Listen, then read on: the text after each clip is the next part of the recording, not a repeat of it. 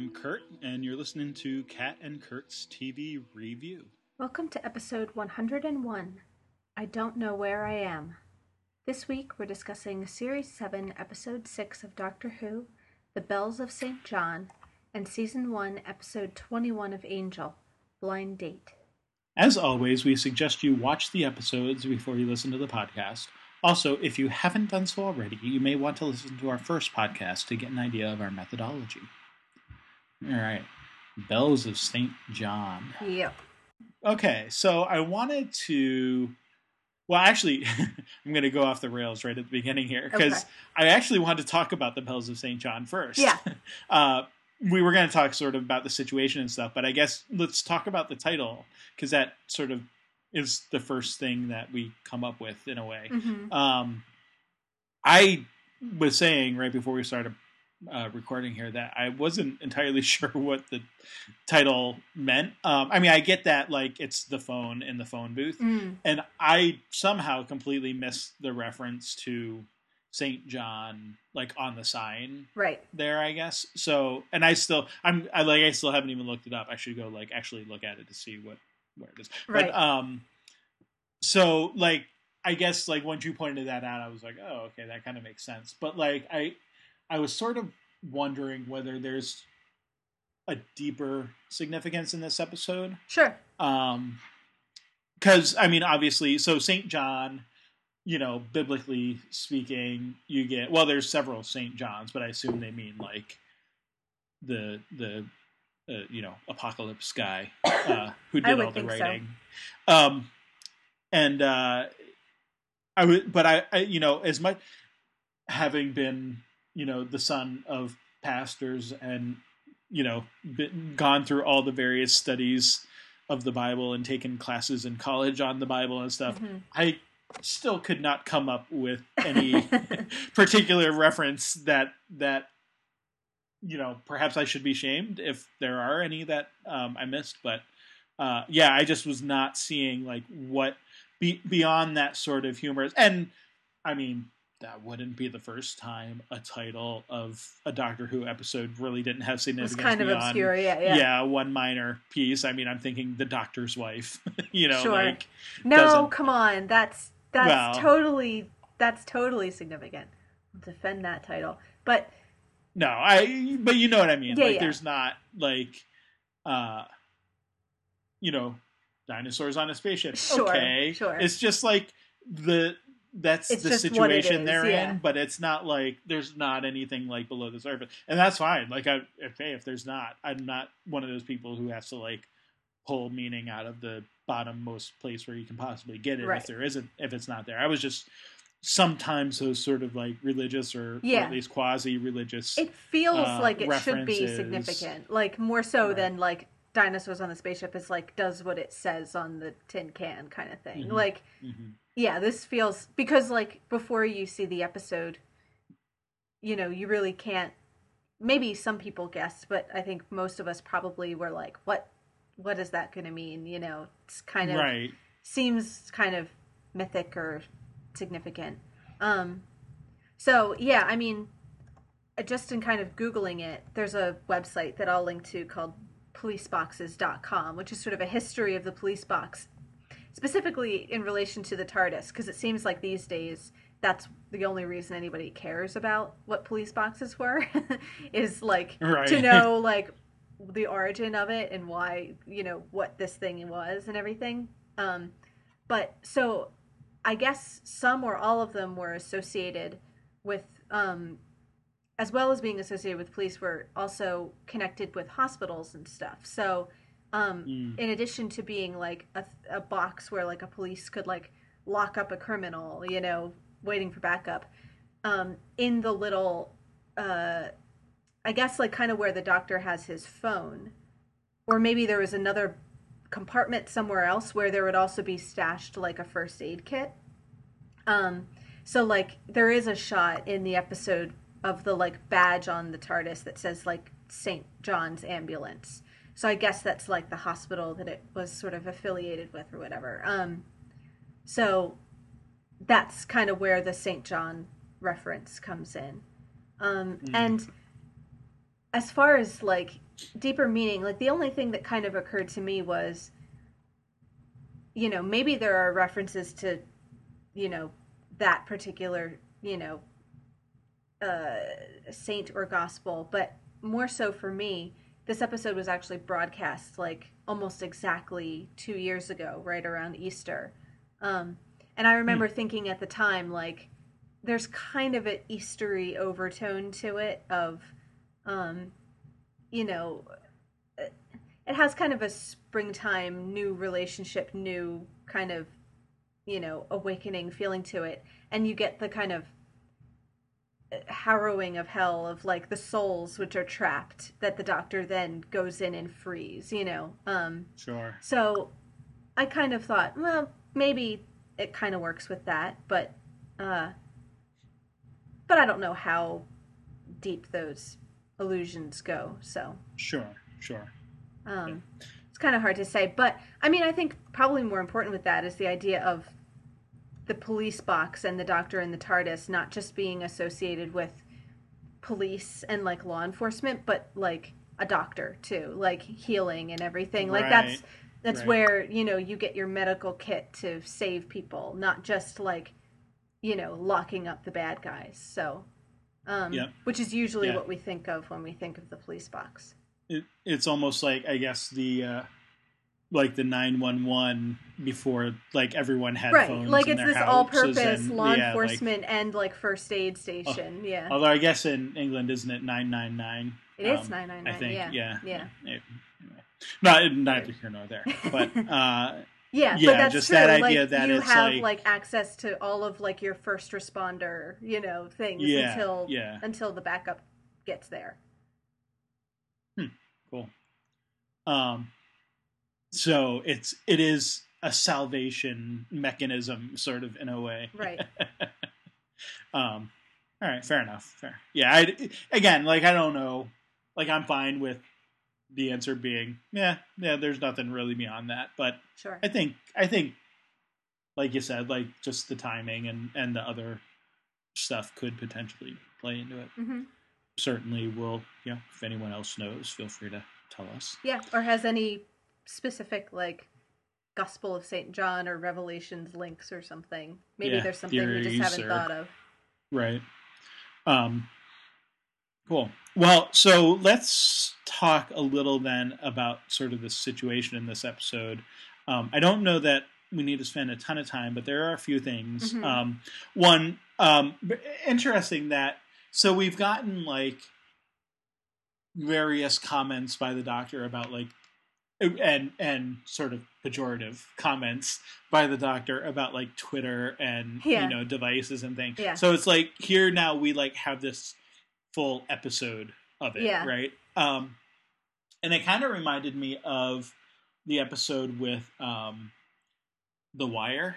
Uh-huh. Uh The where you know like people's faces were getting sucked off right. and stuff. Right. Uh, and and that like you know, I mean that obviously that was like set in the 50s mm-hmm. yeah. earlier earlier was it 50 okay. Yeah, 50s. Um and and so it was like you know, this is like the modern version of that in a way. Right. Like now you have um, people's minds sort of being ta- and and like with the mind it's like the personalities mm-hmm. and and uh, consciousness, I guess, uh, being sucked out through Wi-Fi and you know, it is interesting because like there's there's all these articles and studies and stuff about like attention spans and mm-hmm. um, you know just even things like like even today I went out to lunch with a couple of my coworkers and um, I mean I feel like we had you know pretty good conversation and wasn't like you know whatever but I mean, still, like at any given moment, like there was probably one of us like looking at phones or you right. know, like you know, doing whatever. Like, and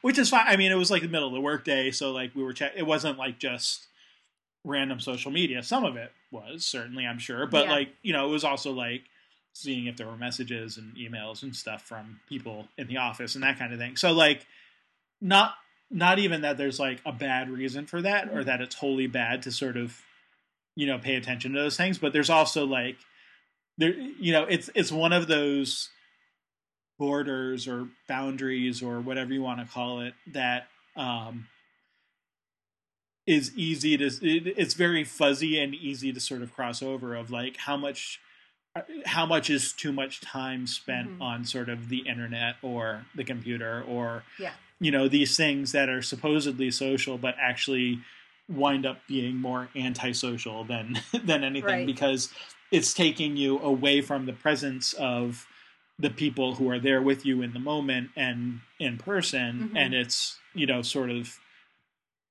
you know distracting you more than actually helping you retain Connect, right, connections right. and that kind of thing. So, um, you know, I mean, certainly, and not they're not by any means the first people to sort of make this analogy, but I like, Right. I do like that sort of take on it, like, and the fact that it does kind of echo earlier themes, but Mhm. it's but it's also you know an updated Right. version of it. So, Right, like the digital Um, version of that same yeah. kind of and it is always that thing of the best Doctor Who uh you know, villains or monsters are the ones that are kind of under your bed and in your house, like anything that's sort of everyday and household and everything. Um and so this kind of notion that we're you know now, you know, it's such a ubiquitous part of the world. Yeah. We're all connected all the time. So the notion that if, you know, whether it's an alien or whether, you know, you have fears about, you know, the government or hackers or whatever it is, if something can manipulate, you know, the internet or, you know, get into your own personal, you know, computer through the internet, how kind of vulnerable are we to that, you know? And Mhm. obviously this is like the kooky Doctor Who version where it uploads your soul and everything, but right, like right, right, you know, there's still that relatability to it. That this is something, you know, in the, you know, in the modern Western world anyway, we all have, and we're all connected to all the time. So And- we're all sort of vulnerable, I guess, to and that. and there there is that idea too of like the singularity which is this whole um, science fiction concept of like at some point that's what people will be. They'll be digital you know consciousnesses rather than physical forms. And you know so it's not it like like i do like you know as with so much of doctor who it does sort of blur the line between sort of science fiction and fantasy Right. or like mystical you know spiritual whatever you want to call you know hmm the different aspects there like that it does sort of blur that line. Like there you know there's still that question of what is it that makes a person? Is it is it them in a body is it them you know their personality and consciousness is Right. it their you know you know does that define a soul like what you know what are these different aspects of of all these things um but yeah like i mean this is certainly not the first story to talk about like sort of the effects of like uploading Mhm. but i do like sort of the take that it's like this forced thing uh and that there's this disembodied hmm uh, consciousness, the great intelligence, uh, who we've seen before, um, you know, going like sort of putting them in storage. You know, it's like his Right. refrigerator for you know human consumption later. Like, Right. uh, Right, you know, and Kizlet kind of sounds like it's almost Cybermenish of like we're giving them immortality, like we're doing them a favor, we're preserving them in the cloud, you know. Um, like, yeah, yeah, you know, you're you're you can't you don't have to just preserve your data files in the cloud. You can preserve your whole life in the cloud too. Yeah. Well, and that's, I mean, um, that reminds me of a of a book by Cory Doctorow called Down and Out, Down and Out in the Magic Kingdom, where like that's what they did. Like they took backups of themselves, and then if they died, you know, they just restored the backup. Like it's like Right. that kind of thing, except here they don't have the option to restore the backup.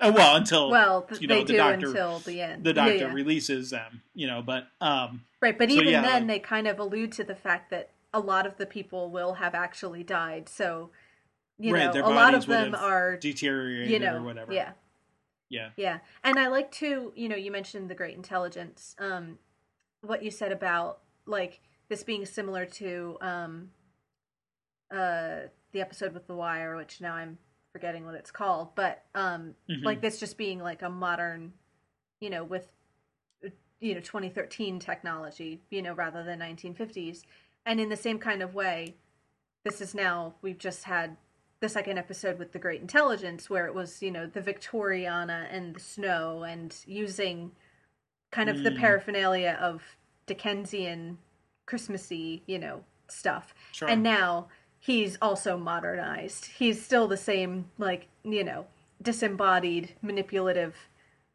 you know intelligence but now using modern technology to yeah. create his sort of you know take over people's lives rather than you know. So you can kind of see in the century plus that he's been kind of hanging around. He's also been like evolving and adapting with the times. Hmm Um, the idiot's lantern. the idiot's lantern thank you Yeah, um, which actually, in thinking about it, that kind of goes along with like the description we were talking about Wi-Fi, where it's like m- maybe not idiot, but like you know that, that's what they call TV, right? The idiot's the idiot box, Right. where you know you kind of get stupider by staring at it, kind of thing. Well, this you know here it's more like you know all this technology doesn't maybe not maybe stupider per se, but like it's your attention span and your um, social skills and those kind of things, like sort of your social or emotional IQ or what, what they call EQ, you know, you know your Right. emotional quotient or whatever, like gets uh, is is diminished, I suppose, uh, by you know by the use of these things. Also, I like I like sort of, you know it is kind of cheesy, and I you know I it actually the first time around I was sort of less um, enthusiastic by the whole device, but like the more I thought about it, I'm like I- it actually kind of works quite a bit Hmm. with the Wi-Fi and stuff. But the um, I do kind of like to the the idea that it's just like there's you know just from time to time in various places this random Wi-Fi signal will pop up and people will click on it because who doesn't do that? Right, Like you know right. you're at a coffee shop and like maybe you just try things maybe- yeah yeah, maybe the coffee shop's Wi-Fi isn't working. So, but there's a store right next door that like has open Wi-Fi, and you might not be getting a full signal, but you're like, well, it's clearly not working here, so I'll just try theirs. And it's just like, right yeah, you know, it's it's an open Wi-Fi. It's Right. you know, you try it out just to see if it'll work. Like yeah well that's where that like the time to time. plausibility of of it comes Yeah. in you know that Oh yeah, like, totally possible. you know it's like you know i, I would probably because like the symbol's weird but it's not so weird it's sort of you Yeah. know you could definitely see yourself just sort of stumbling into something that you didn't understand and now you've given Right. access to you know the bad guys or whatever um, yeah and and I, almo- I mean and that might be the only like very minor criticism of that is like yeah like it kind of would have been better if they'd had like a funny or like a you know at least like english name you know for it rather than just like kind of weird random symbols but like right for the wi-fi um sure you know sure. signal like you know something like don't click me or something like that you know like right, just right. something like kind of weird and quirky but like that right. You know because i you see weird ones all the time like you know like i, I always laugh and like i don't know why because it's like not even really new anymore where like people name their wi-fi signal like you know fbi surveillance van Right, you know right. it's like right.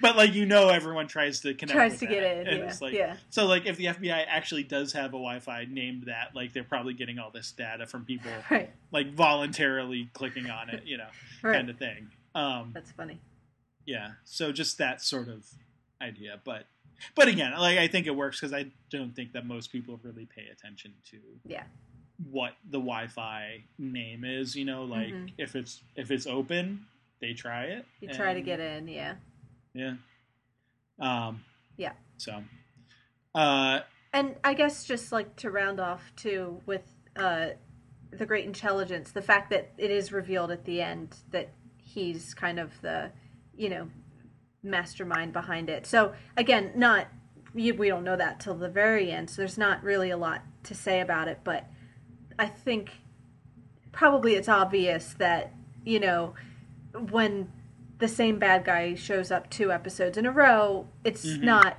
you know, there's maybe a little bit more going on than Yeah, the you have to average. pay you know. attention. Yeah. yeah Um, yeah, especially when it's like a big reveal, like you're hinting at, oh, who's the client, you know, and then you kind of see it at the Right. end. It's like Right. there's, it's they're making sure that you realize, oh, this is the same, you know. uh, and they use the same actor too. You know, so you so you know it's the same Mm-hmm. uh, personality, I guess, as the last episode. Sure, sure. Uh, Um, Oh well, and the last thing I want to make sure to mention, uh, you know, for I don't know what if there's anything else you had to say about like Miss Kizlet in particular and her. Um, yeah, I, w- I was gonna. I had a couple things. Well, go Um, ahead. You can start then. Well, I d- no. I mean, go ahead and say what you. Well, want to I just, I mean, to me, like the main, I'm skipping right to the end, but uh, it, that's one of my favorite moments ever. Is, you know, when when the intelligence kind of when they like delete and go back to like factory settings and everything, and the great intelligence sort of abandons them to unit and everything, and like everyone's going back to whatever personality they had, and then you know you get the reveal that just like Simeon, you know, was Mhm. kind of corrupted as a child. Kizlet was too. So you get that. Oh, I that creeps the heck out of me when Yeah. her little like questions about where her parents are and everything. Um, Yeah, you and know. and no, I was I was definitely wanting to talk about that because even though you get the sense of, um, I mean, obviously, like you know, I, we don't know how old she is, but we can sort of guess, you know, like so even if like he got to her say in like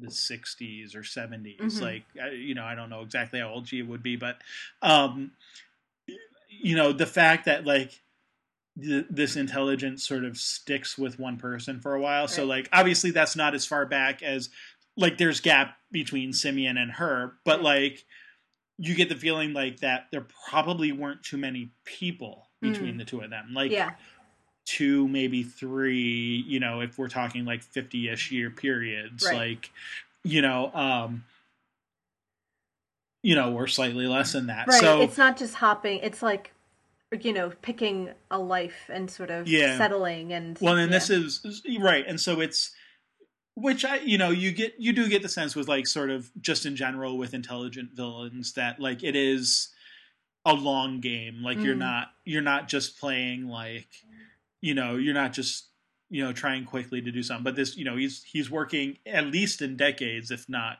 you know longer than that yeah, um, you know, on these sorts of plans and things, and like willing to wait until the technology becomes such that they can yeah, that he can properly use it and that kind of thing. So uh, definitely, yeah, definitely a notable aspect that this seems to be. I mean, two doesn't technically yet make a pattern, but it seems to be sort of the way the pattern is trending. Right. If if that's you know we can like at least keep our eye on it to see if that pattern develops. Uh, sure.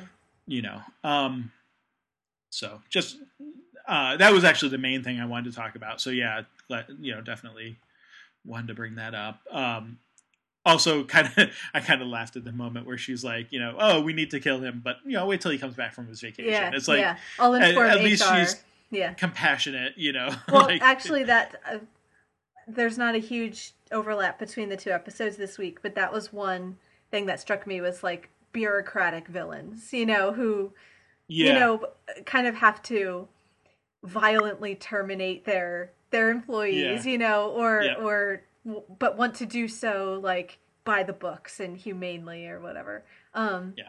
You know, or with proper respect to their PTO that they've earned.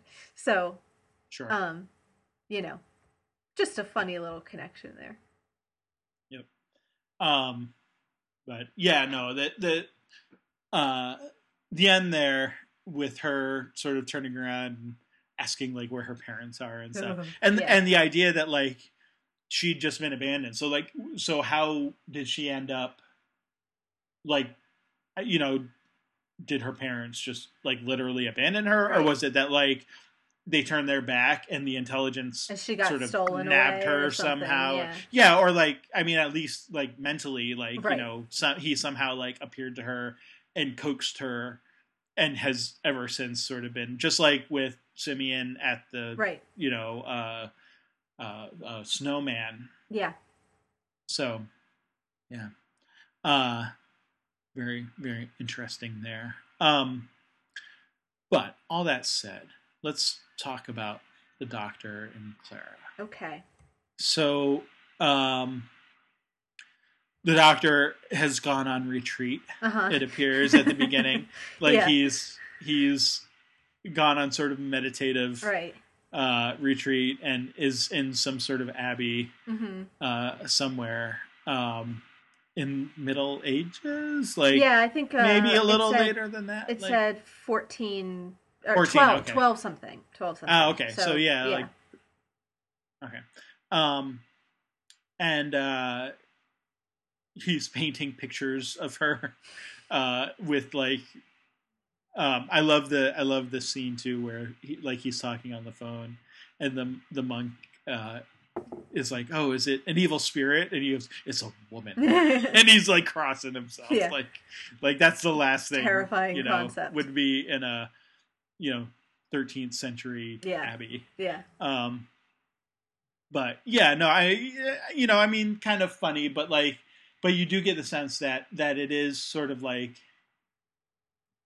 he knows uh i don't know that he was expecting a call Right. um, Right. you know, but like that he knows that he's going to run into Clara again, Mm, and he just sort of has to bide his time right. because, like, you don't get the sense that the Doctor is typically a sort of meditative man, Right. Like, right. you know, well, like that he's yeah, and remember like uh, the Power of Three when he had to sit still and watch the cubes. You know how kind Yeah. of which you even get a sense of here, where he's like sitting outside, you know, in the TARDIS, and like while Clara was asleep. He, you know, did all these different things Right, for her, right. and, Invented and the invented a quadricycle quadricycle. and- yeah, yeah. Yeah, right Um, took all the the phone messages and everything. right. Um, Um, yeah, and I think there's two.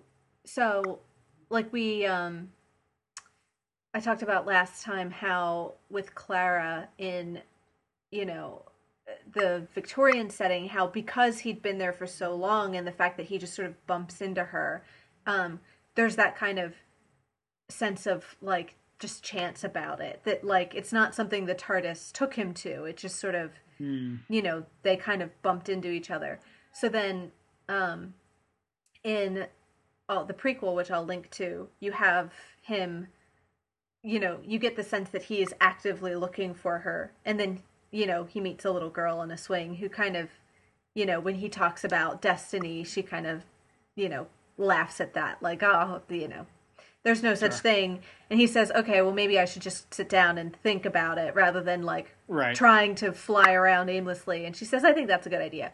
And then you find out you know it was little was clara. So you know here we see him in the monastery sort of having a think about it you know doing what she told him to do. Mm-hmm. And you know but she ends up calling him on the phone you know. So it's when he stops looking that you know it, you know you could say okay destiny does intervene but then there's also this idea of somebody gave her the phone number too so i think Right. there's kind of between all of them like okay now they've met three times and all under like you know different circumstances and everything so it's kind of this tension between is it just chance and they keep bumping into each other or is there some sort Yeah. of manipulation or destiny or fate at work um Right. and you kind of have evidence on both sides i think Well, and yeah, and so what is that? So like you get the sense to at least, you know, these last two times, this great intelligence has been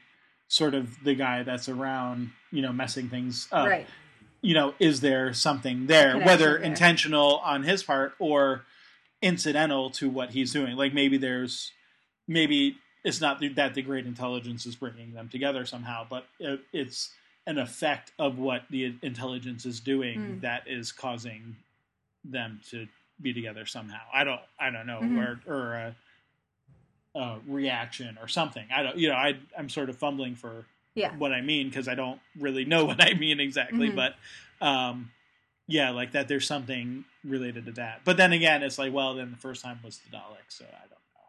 But anyway. sure Um, the but I do think so. Like with, yeah, I was I was actually kind of half expecting maybe to get a view of who, um, gave her that number at some Mm. point, but we don't we don't actually do that, and and maybe we will at some point Mhm. later, but like at least in this episode we didn't. Right. Um, also, uh, interesting that so now, you know, we have a companion who has not yet actually been a companion after three episodes of having Right. been in the show. Right. like, right. like she's, you know, obviously very much being primed as a companion, but. Um, you know, the first one, like she wasn't even a human; she was a Dalek, Mhm. and um, but like you know, the whole show until right at the very end, you're expecting her to sort of be taken away Right. on the TARDIS um, with the Doctor and Amy and Rory. Um, in the second episode, same thing, but Mhm. then she dies. Right, You know, um, and now this episode, it's uh, she's actively refusing hmm and saying, "Yeah, look me up tomorrow. Maybe I'll change my mind." Yeah. Um, so, and and the doctor, the doctor, his final thing there, and I mean, obviously, I don't know what's going to happen at the beginning of the next episode, but like, you know, there's there's one of two things that could happen because like sort of the way that he says, "All right, let's find out who you really are." Mhm.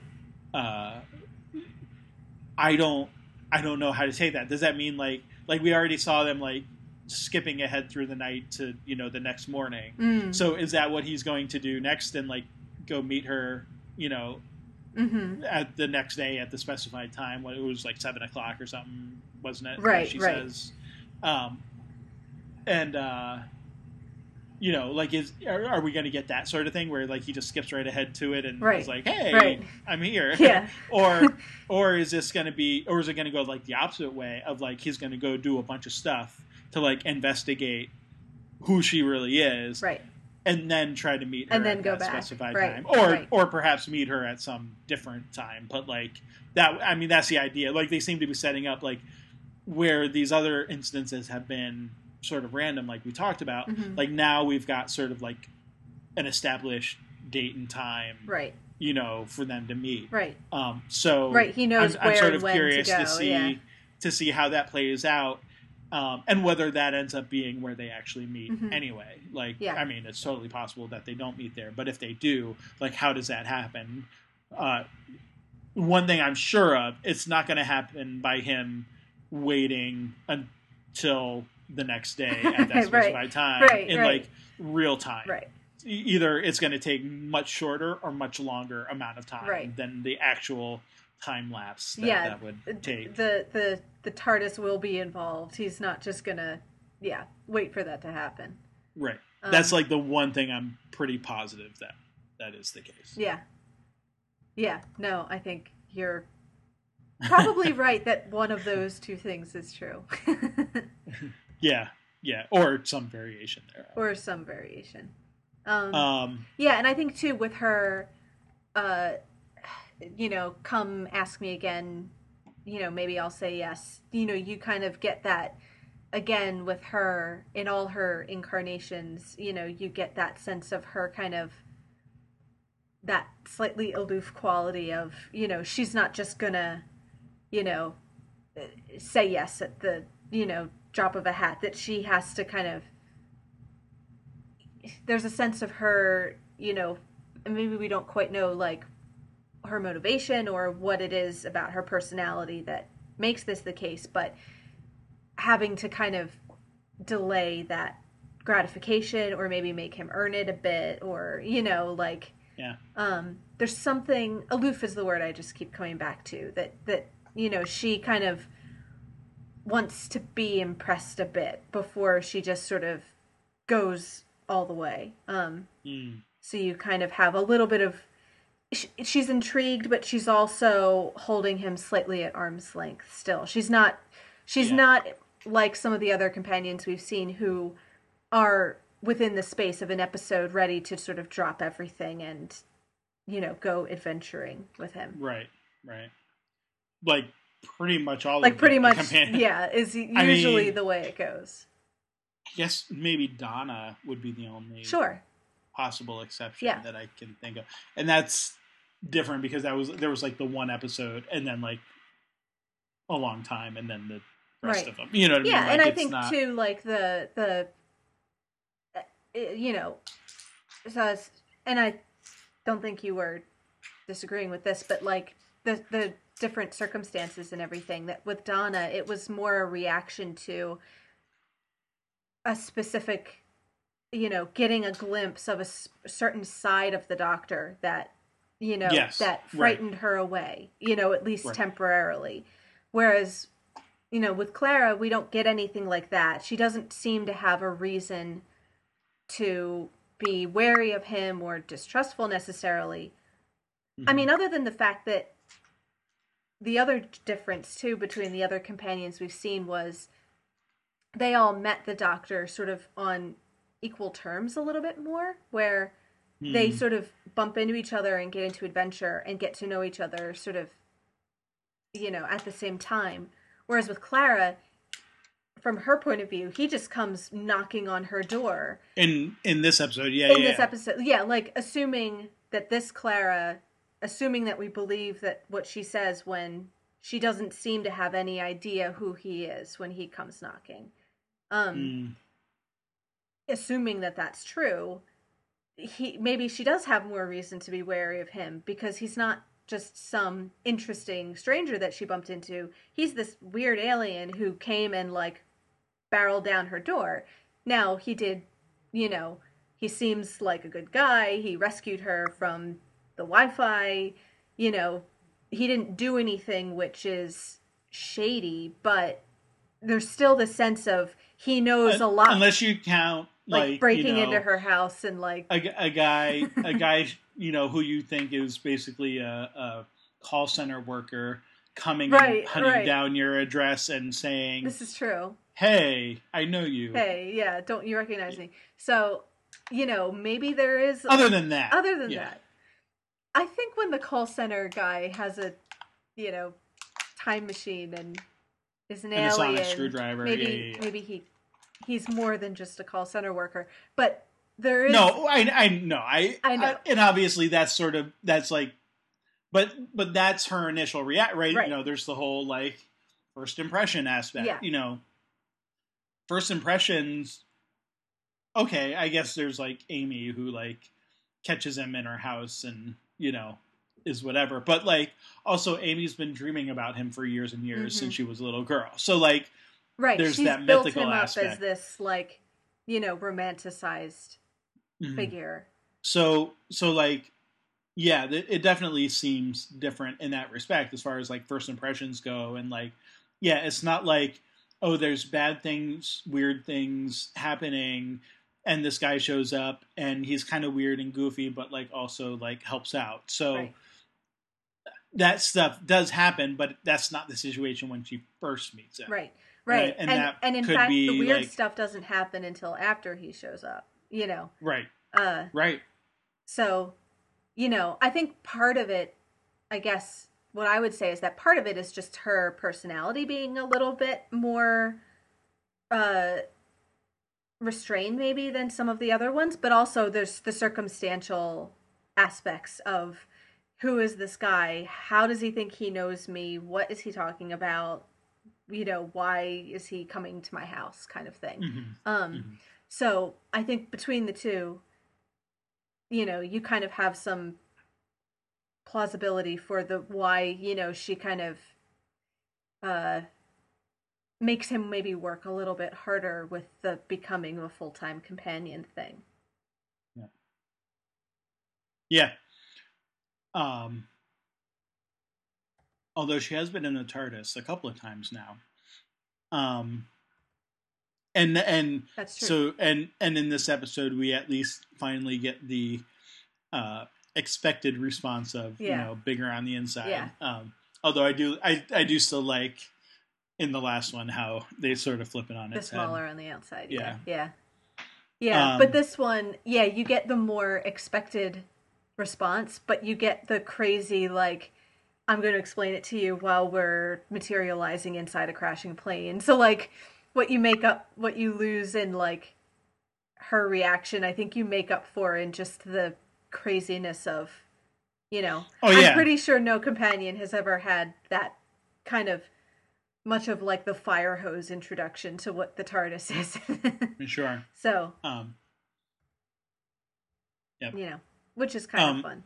and and of course then the callback to her final words using you know through the Wi-Fi password of you know run you crazy boy and remember um Clever boy. or clever clever boy He's crazy Sorry, I just too. realized and I I was even reading it I'm like run you wait no that I, That's that's, right. totally the wrong word not even the right word um yeah run you clever boy and remember Yeah. uh so I feel like we've skipped around a bit. I'm just trying to see if like there's any parts of my notes that we haven't touched on. Well, Um, in relation to that too, um, I wanted to kind of bring up the fact that um, you know we see some connections of this beyond just like personality and appearance. We see some connections of this Clara to the other Claras or Oswins that we've met, and you know the fact that you know, in this episode, you get what appear to be sort of the origin of some of those things. You know that, um, you know, she she doesn't know the name Oswin. You know that she's just Mm. Clara Oswald, but it, it's in kind of doing her hacking thing and saying Clara Oswald for the win that she has the idea for Oswin. Um, mm, and you know, and I'm not, or maybe origin is too strong, too strong a word. Just that that seems to come to her. You know, it's not something she knows about previously. Um, again, if we believe her, but it seems to be something that sort of she spontaneously generates in the moment.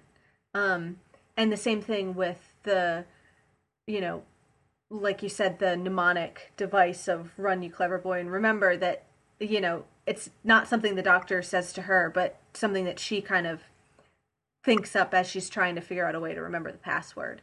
Um, right, right. So there's these sort of hints that whether I mean I guess we don't still really know if she's actually the same person or if there's some sort of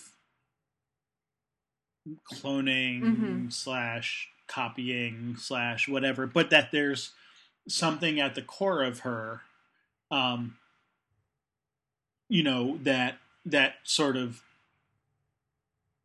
I you know to use the analogy of you know computers again, like Mhm. in her sort of underlying operating system, Right. you know something not on just the surface level that she looks similar, but Right. like the you know something really uh, critical or fundamental in her personality mhm. uh, that you know that sort of brings these things out um, and also just like um, you know the fact that she i mean she calls the doctor clever but like that she herself is pretty clever. Like Right. that she makes connections and is very smart and good with computers. And um i mean obviously like in the victorian era like they didn't have computers Mhm. but like you still saw her putting together and sort of living this double life Right. you know and successfully. Like not this isn't like oh you're you know oh you're found out. I mean she does sort of get found out. But like you know what i mean? Like this is it's not like she's living on a shoestring it's like she's having a good time being both the barmaid and the governess Right. like you know and she can do either one with equal aplomb sort of Right. and um you know here like it's like oh okay well i was partly uploaded but you know now that i'm downloaded i know all about computers whereas before i didn't even know about wi-fi Mhm. but like you don't get the sense that like like it's not the same thing as where like the the you know um, Kizlet is manipulating sort of the IQ and the personality Mhm. of you know the different people. It's like she was was probably capable of that knowledge before. Right. She just never bothered to learn about it. Right, like you know right, what I mean? Like it's not like it's not like somehow she's been enhanced by that experience, other than that she now has information that she didn't she have didn't have. before. But she could have. She could have studied computers and perhaps gotten just as good at you know what she's doing. Right. It's just that this is sort of the expedient way to do it.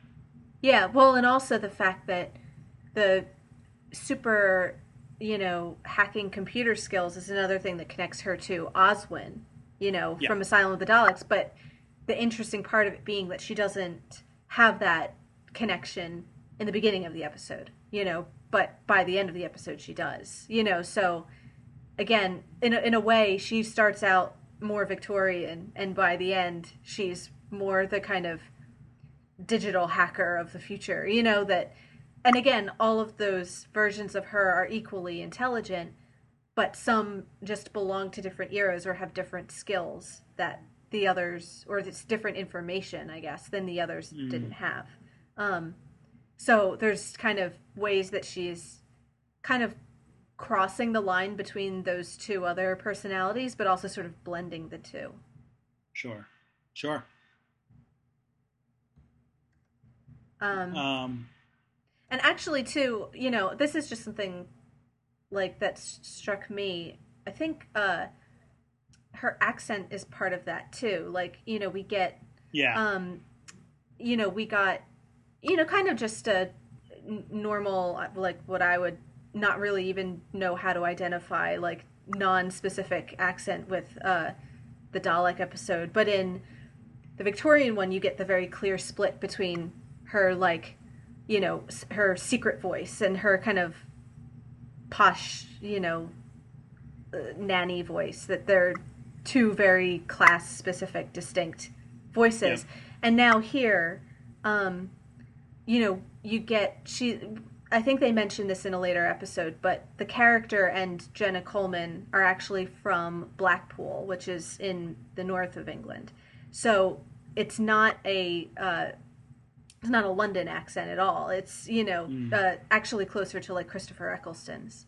So you know and so the fact that you know her own accent isn't really any of the ones that we've heard her use before and you know kind of in a way just like she's living with this family that isn't hers she's not even a londoner. So she's kind of not being the world the world traveler that she wished she would be but isn't at home either. She's sort of Yeah. displaced into a new city where it's not where she's from but not really but still kind of in the same country. So you know i don't quite know what to do with but just the fact that like her voice keeps changing and the fact that Mm. clara the way she speaks isn't quite the same way that any of the other versions of her speak but that she can flip between them just like she can flip between all these jobs and all these different identities and everything yeah, yeah, sure. Um, but also the sense that there is a similarity to even like the jobs and stuff though Yeah. too. I mean, obviously between nanny and governess, but even like, um, because she was like what junior entertainment officer, Right. which is like not a bad description for a nanny right either. like you know what I mean? It's kind of like like people yeah, like yeah, yeah. entertaining and like taking care of Yeah. you know people in that sort of way. Like, um, obviously different implications, but yeah you know, like there's still there does seem to be sort of a thread of yeah you know even between sort of the occupations that she has and and the capabilities and and her ability to you know connect with people in in those certain ways. So yeah um, yeah, yeah.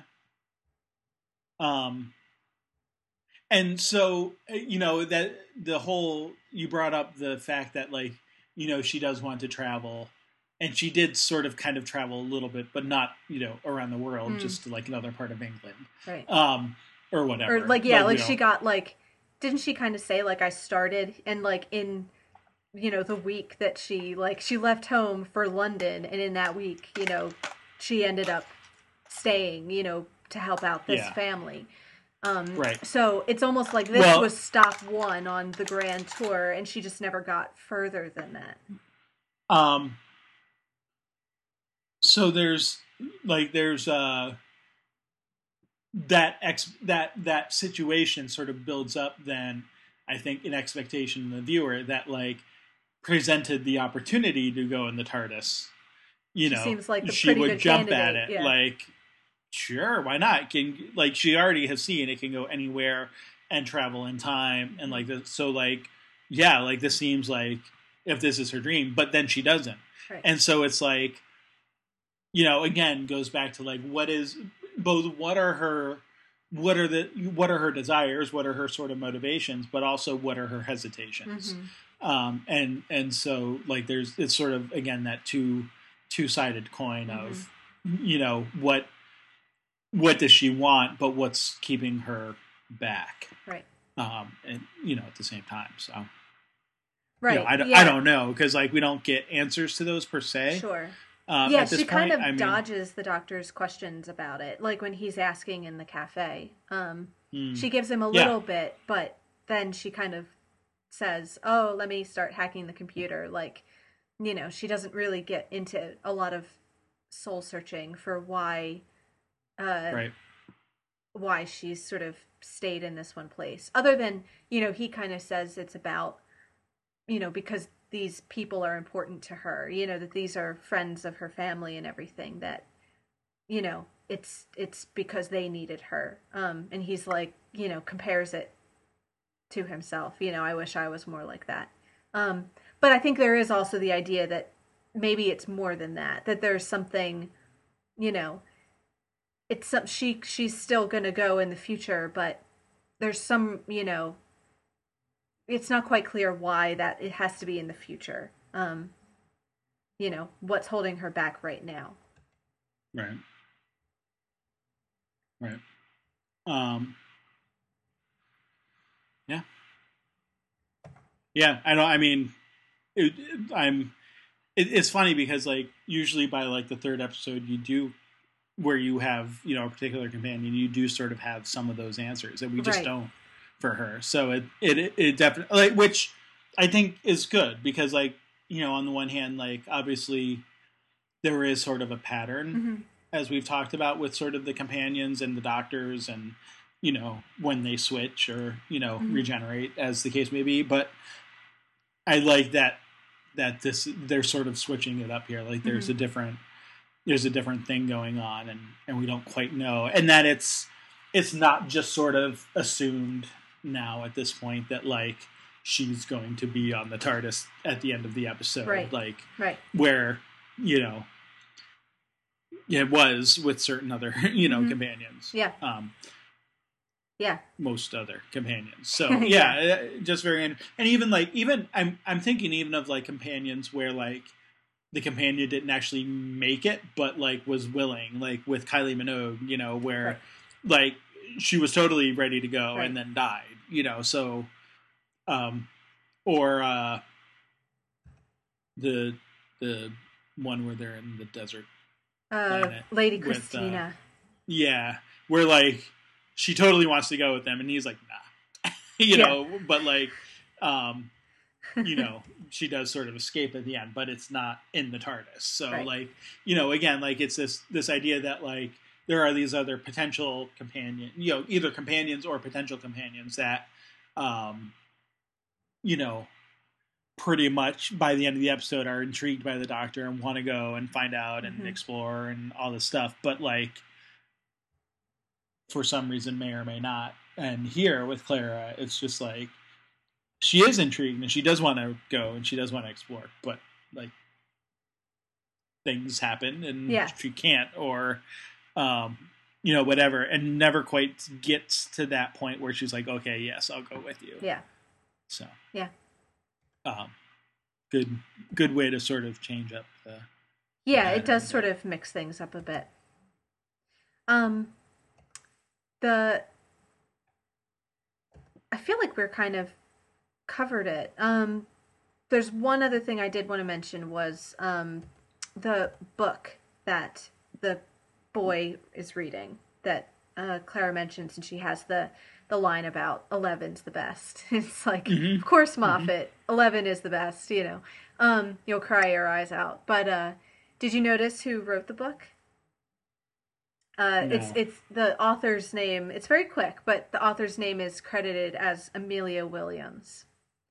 So, oh um, and if you kind of look at, it's another one of these tie-in books that you can go and, you know, da- and download and everything. But um, if you look at the cover, you know, of the, it's a girl. well i didn't even catch i don't remember what the name of it's it Summer Falls, um, you know, and it's sort of a looks like a Hardy Boys Nancy Drew kind of yeah like one of kids- those Stratemeyer yeah. like yeah Um, and you know, of course, it, it's a girl, and you know, two boys. So that seems, you know, significant if Amy's writing children's fiction, you know, it's kind of going to be about her and adventures and everything. Um, so it kind of looks like the doctor in the ponds, although um, it's funny the girl has brown hair and, and one of the boys has the red hair instead of amy so it actually looks a lot like harry ron and hermione um, mm. for what that's worth but just this idea of yeah. you know a trio of you know friends out having adventures and everything. Um, you know i think that's cool with amy because we had that connection to childhood. Um, and you know we even have a bit you know it was referenced that at one point she was writing you know journal articles and everything. So we know amy has you know uh, a bit of a and, and even that she published the book that you know river was going to send her. So there's you know something kind of literary about amy so you know she right. goes on to sort of write children's stories which i think is kind of perfect for her character sure um, yeah, no, I totally did not catch that, so I'm glad you pointed that out. Yeah, it's one of those things that goes so fast, but if somebody catches it, then you have screenshots all over the place, like broadcast. So it's like if you were on social media when this episode broadcast, it would be, you know, right all over right. the place. So, which is why I try to avoid social media which is when why, like, yeah. new episodes are yeah. coming out. Um, um, yeah. Cool. Yeah, I was just trying to think if there was anything else I had to say about the Doctor too. Mm-hmm. Um, I mean, yeah, not really. uh, you know, I mean, he does his sort of typical cle- clever stuff. So he like repurposes the robot, you mm-hmm. know, to go in the anti grav motorcycle. Anti grav cool, Olympics. But, yeah. Yeah. Um, and and yeah, again, like not the first time that he sort of inadvertently invented, you know, something or other, but um, yeah, yeah, just I guess you know this is so you know good. He's sort of fully been pulled out of his funk mm-hmm. Um, at this point, as far as we can tell. Like, yeah. not that like not to him again. You know, this is one of those situations where like it could seem like it's really quick after the ponds have gone, but like we also know that he was, uh, you know, in in different um, in in. Uh, sorry, I have someone calling me. I totally broke my concentration.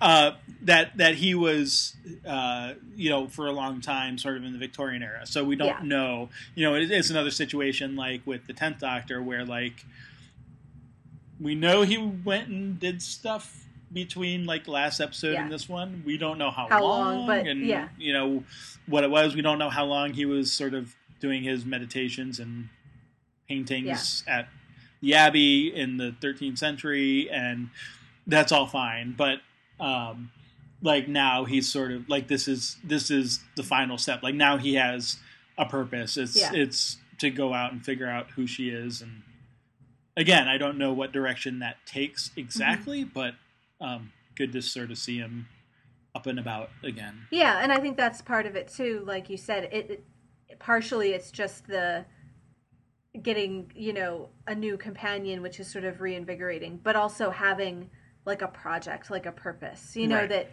he has to go find her and a keep her safe. You know, in the sense of not letting even though it's kind of like he's the one who brings all the danger with him it's sort of like you know, having this sense of not letting her die again, but also, you know, okay, time to find out who you are. Like, right. you know, finding out how she can be in all these different times and places is now, you know, uh, the thing which is sort of driving him.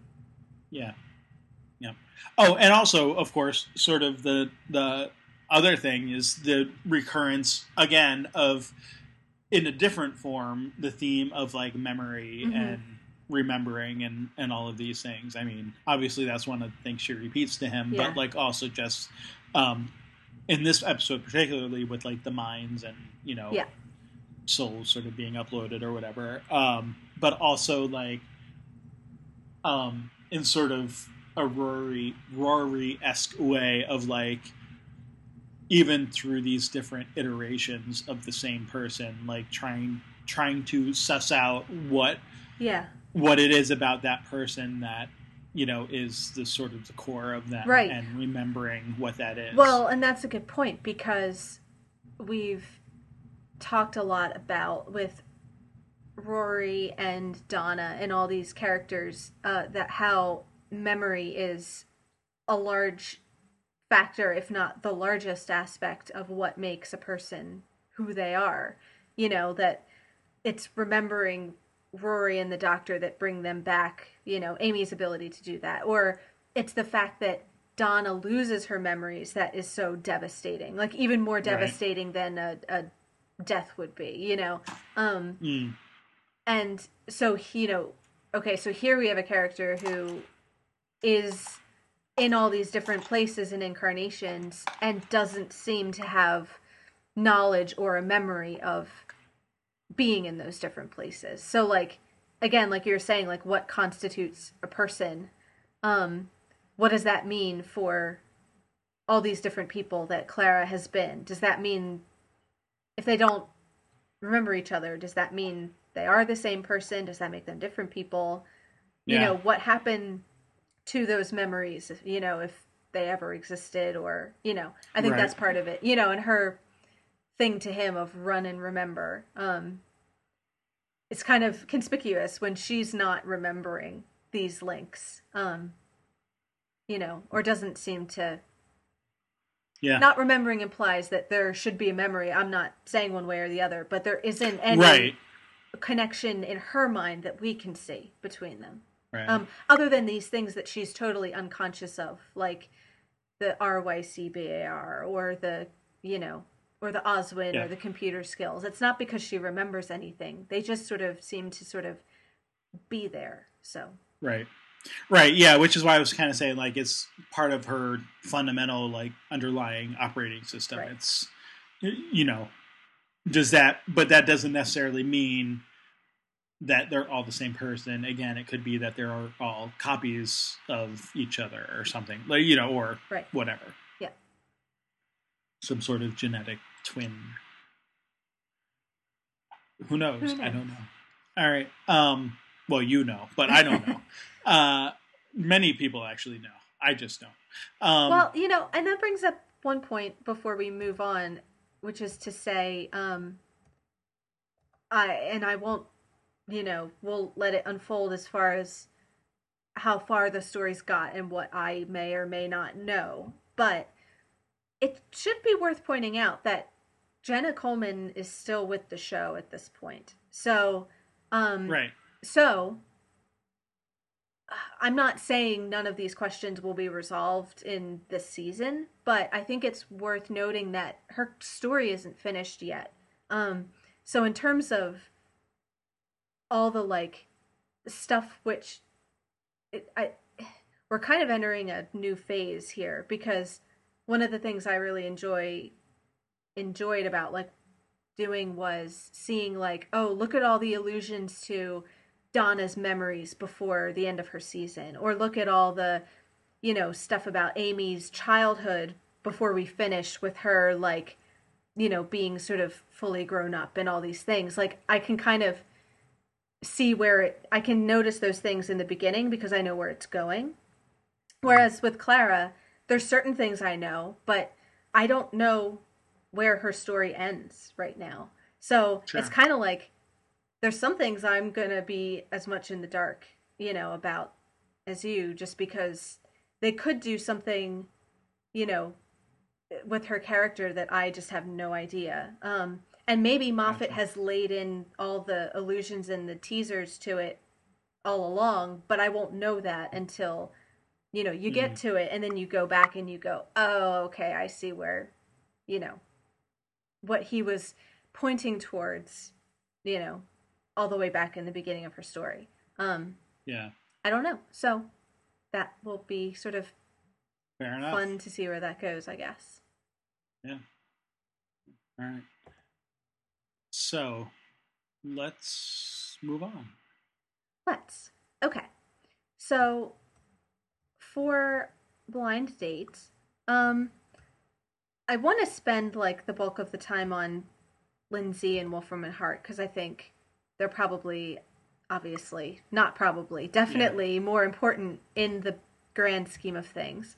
Um, Yeah, this is certainly a more of a like the other side of the coin episode sure, than um, we have gotten so far. sure, but we do get For Angel, anyway. we do get a kind of monster of the week, you know, nemesis. So I wanted to start with Vanessa and um, and the children.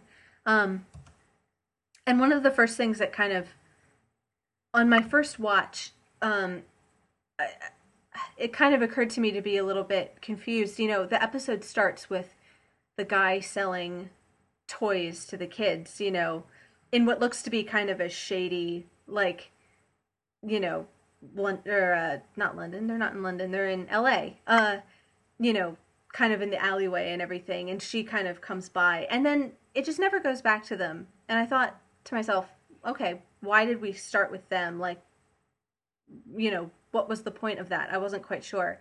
But on the second watch, I think it's to kind of. I think what they're getting at is for a second you almost feel like this toy dealer is going to be like maybe as shady as he looks like you know maybe targeting these kids or you know like Sure. like your eye is kind of on him and what's he going to do and then he kind of goes oh excuse me ma'am and he gets the toy out of the way for the blind woman like oh how sweet like and then she just kind of walks by and you don't expect that she's the she's the monster that you're waiting for and it's sort of like you just right. assume that this weird toy dealer you know on the streets of dark la is going to be the bad guy so in retrospect i kind of like that because it kind of uh takes your attention even though pretty quickly you see that she's you know the the the villain. It kind of for a second you know diverts your attention away from her.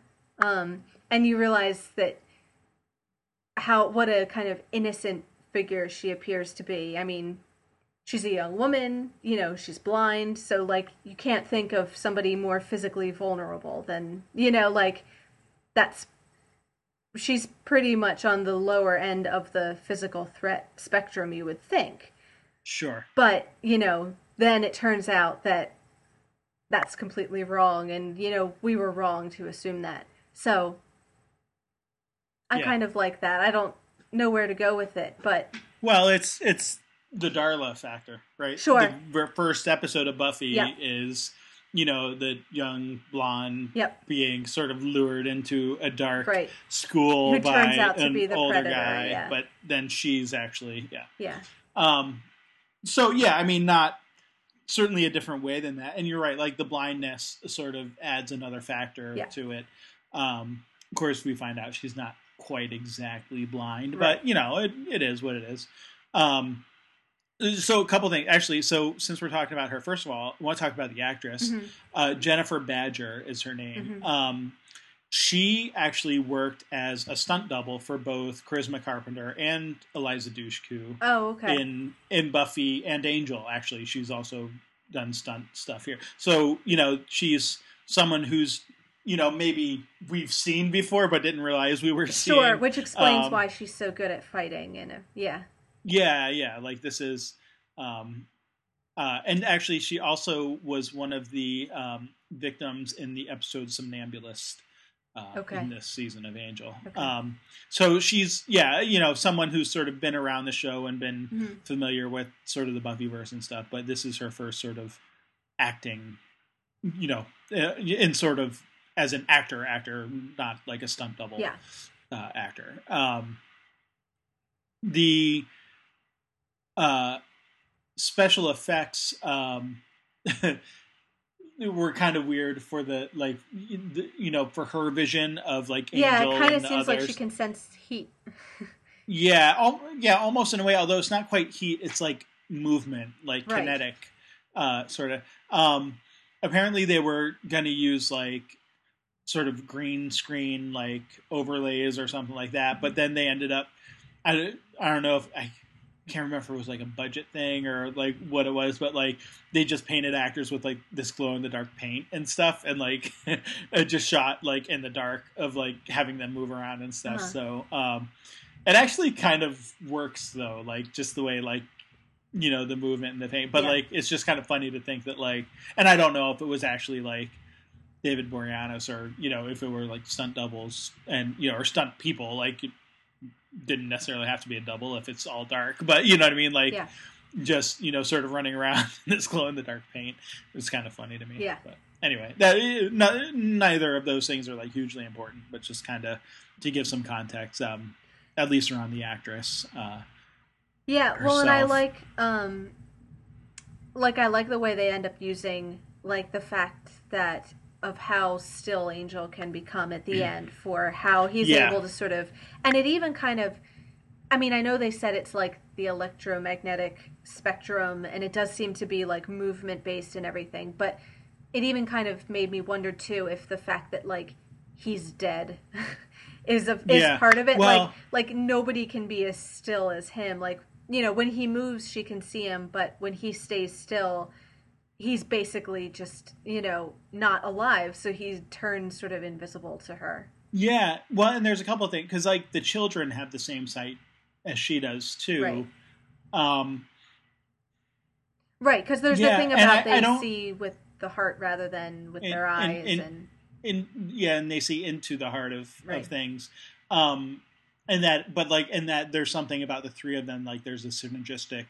Uh, right. There's the number aspect to it. three again. I I don't know how too far to take it because on the one hand, uh, on the one hand, the um, like the the the seeing movement works, but I wonder if that only work because like when the kids are sort of sitting there, it's like can she see them because they're alive, you know, or can she see them because they're sort of shivering and moving slightly, like right. whereas Angel is able to be still. Because because the other thing I was thinking of is like okay ele- electromagnetic spectrum that's what we normally see light in and whatever but you think about like the reflection Mm, thing. Like you don't see a reflection um of a vampire. vampires.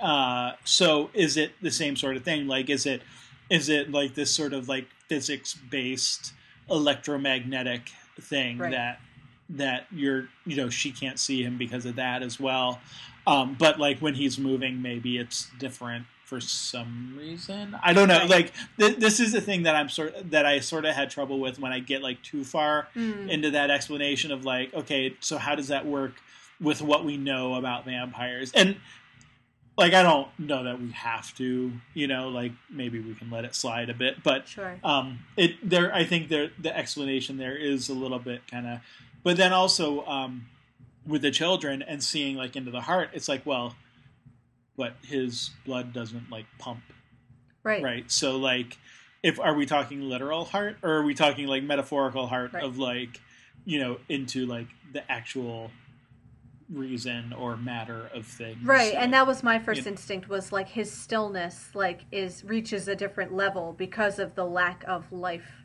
within like literal like physical life Mhm. within him. Um right but, like, he's not even breathing or Yeah, you know whatever well, exactly. it's not like he's holding his breath No, he, just has no like we've even Right. though we do see breath. We've we've established the, yeah. we've established the notion that he has no breath within him. Right. So nobody can none of the humans can get quite as still as he can.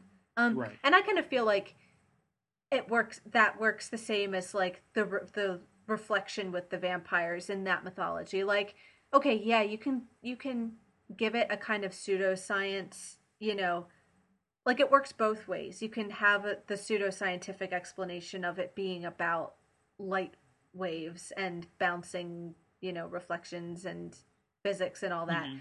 But also there's just the notion that the mirror, you know, as you know, a reflection of the self and the soul and Mhm. um the and so there's the the metaphysical rather than the physical explanation too so it kind of blurs the lines between the two in the same way that a reflection does i think Yep. so it even though it, you can't quite tell which of those it is. It seems to fit that same sort of explanation, I think, of what we Yeah. know of vampires. Sure, sure. Um, and I that was just effective the way that like at the end, uh, you, you know, and it's funny, uh, she's clearly the bad guy. I mean, you're clearly rooting for Angel, but in the way he becomes almost predatory in the end of her, like, you know, there's that part where it's close up on her face and she's looking for him and can't find him and then it kind of pulls out and you see that he's like right on top of her and is just Mhm. waiting and Yeah. you get that kind of nerves of like oh no he's gonna get her and then you realize wait a minute i'm now on her side You rather want, than you want him to get her, I do, right? but but viscerally, I'm with her because Yeah. he's threatening, and that the fact that she can't see him, and now all of a sudden he's the threat. That I like the way that it kind of tricks you into identifying with her for a minute.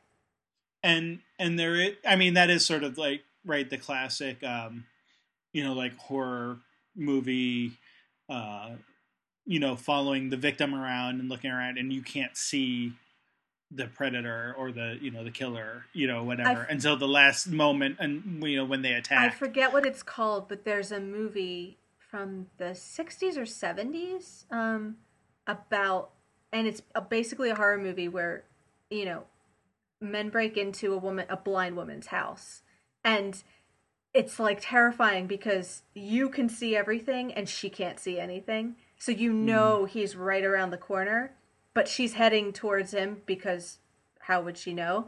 And like Sure. just the fact that you can see how close he is is like the scariest thing ever. So Mhm. I don't know whether they consciously drew on that, but it's that same sort of scenario. Could be. I mean, we certainly know that Joss Whedon is a big horror movie fan, so Mm. you know that wouldn't surprise me. Um, but yeah, no, it it like I think you're right. Like there is definitely that feel of like the franticness of her looking around and realizing that the thing, you know, the strength that she relied on is no longer working, and Mhm. so it completely throws her out of her own element. Um, and is ultimately what helps Angel to succeed. But it al- so the other aspect of that is what Angel sort of says earlier to Wesley and Cordy about like he misses sort of the clarity of Mm. being Angelus. And so this is him almost getting a chance to be Angelus Yeah. again. In in that moment of being the predator and being the hunter and being the one who sort of plays with his food. You Yeah. know, like Yeah. um in that aspect. Well, and it it's not like every week when he catches the bad guy that he's like letting loose with the same evil that is in Angelus.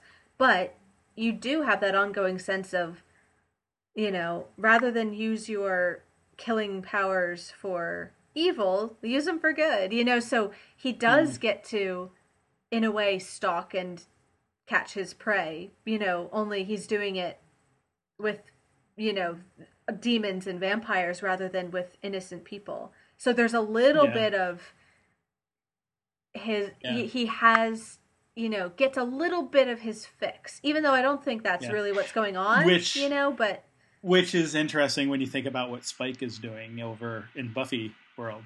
right With you know, with sort of the fighting against the demons there too. right Um getting out oh that movie but- that movie's called Wait Until Dark by the way I just looked it up oh, okay. anyway Um, yeah, no, I think I think that's a good point. That although this is one of the few victims, victims, not the right word because she's like an attacker, but Right. like one of the few people who like Angel kills that is human sure to this point, at least in the show. Like Yeah. this is this is not a demon. Um, yeah, she has sort of enhanced powers and whatever, but like she's not a demon. Like Right. this is you know the the the things that you know one of the reasons why he gives up the ring um ring of Amara Mhm.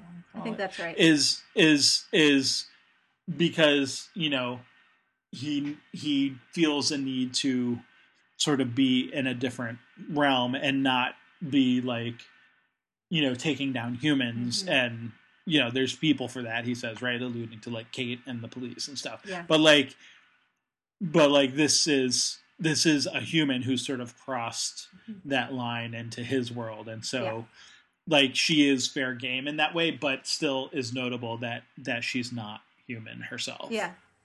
And I think the fact that she's going after children is a big factor of that. Like that seems to oh be yeah when we talk about Lindsay, I think that seems to be one of his triggers of what makes this different than all the other soulless, Yeah. you know, evil people he's defended. Right. And I think for Angel too, um, she's particularly nasty, you know, as somebody who isn't just in it, you know, for uh, you know, the the blood to survive or in it to make, you know, a profit or to be kind of you know, one of these more kind of self-serving, you know, opportunistic things or whatever, but she's in it she enjoys it. she enjoys it enjoys she it. seems to enjoy it Kind yeah. of this, and the fact that like she has like the one bit of dialogue that we see her like when she's thanking Lindsay for defending her, but other than that, she like doesn't say anything. So she's this like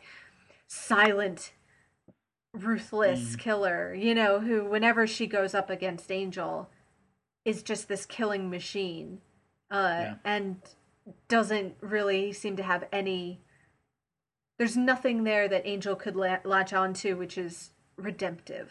You know, everything is sort of about as evil and soulless as you can get, and especially going after kids, I think, puts her in that category. Yeah. Um, yeah, there was something else I was going to just say about her, but I can't remember what it was now. So, Hmm. yeah, we can move on. Okay. Um, Yeah.